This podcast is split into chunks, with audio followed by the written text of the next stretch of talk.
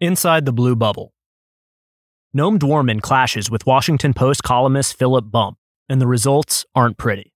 Last week, Noam Dworman of Comedy Cellar USA, on his Live at the Table podcast, interviewed Washington Post columnist Philip Bump.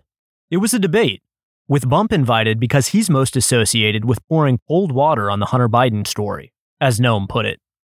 The show went viral as Bump, semi reprising the performance of Russiagate champion and Guardian reporter Luke Harding walking on an interview with Aaron Mate, left abruptly after conceding Hunter's line, Unlike Pop, I won't make you give me half your salary, was evidence. To be fair, the show had run long, but Bump insisted earlier that there was no evidence of wrongdoing on Joe Biden's part, so it wasn't a timely exit. Not that I'm unfamiliar with interviews that go sideways. I know Noam and my name got dragged into this somewhat absurdly, Bump said I had an agenda, as Noam brought up tapes between Petro Poroshenko and Joe Biden I'd referenced, but didn't want to say anything. Then a subsequent show also went sideways, for much the same reason. More on that in a moment. Back to Bump v. Dworman. Many exchanges in the podcast stand out, not in a good way. Bump repeatedly tells Noam his problem is that he's not accepting his, Bump's, version of things. At about the 56 minute mark, Bump chides Noam for bringing up things that have been debunked. When Noam asks, What's been debunked? Bump says, I've written about this. He adds, It's been debunked in the sense that I've already addressed this and presented the counter arguments to it. Noam brings up the issue of the press. The press actually bothers me more than Joe Biden. To which Bump interjects, But you don't listen to the press. I'm sitting here and telling you you're wrong about these things, and you don't listen.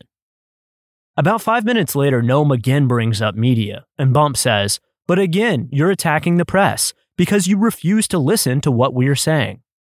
Nearly an hour into the show, Bump began complaining he'd been set up, and I know what he was thinking, having, of course, also been in the position of being invited to an interview with someone who perhaps wants to make an ass of you. I actually don't think that's Noam's game, but even if it were, the answer isn't to keep repeating, How can we talk when you keep insisting I get down from this high horse I'm on? Bump acts like he and his paper haven't gotten all sorts of things wrong in recent years, implicitly rejecting the notion that people like Noam have reason to question anything already addressed by papers like The Post. If you need an explanation for declining ratings and circulation of mainstream media press outlets, this vibe is it. The other episode involved professor and frequent media commentator Dan Drezner, who laughs hysterically and at great length the instant it registers that Noam plans on countering a claim that Trump was a bad president. I'm not sure I could classify Donald Trump as a good president.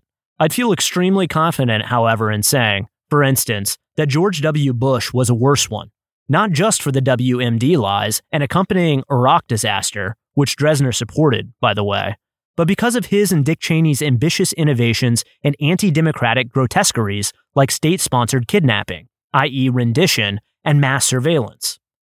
Drezner is doing what Bump did, albeit with more humor. Gagging in disbelief when a mainstream piety sent up the flagpole isn't instantly saluted.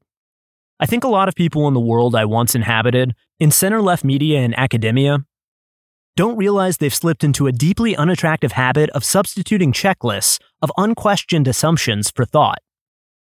In the blue bubble, Trump's limitless evil is an idea with such awesome gravitational pull that it makes nuanced discussion about almost anything impossible.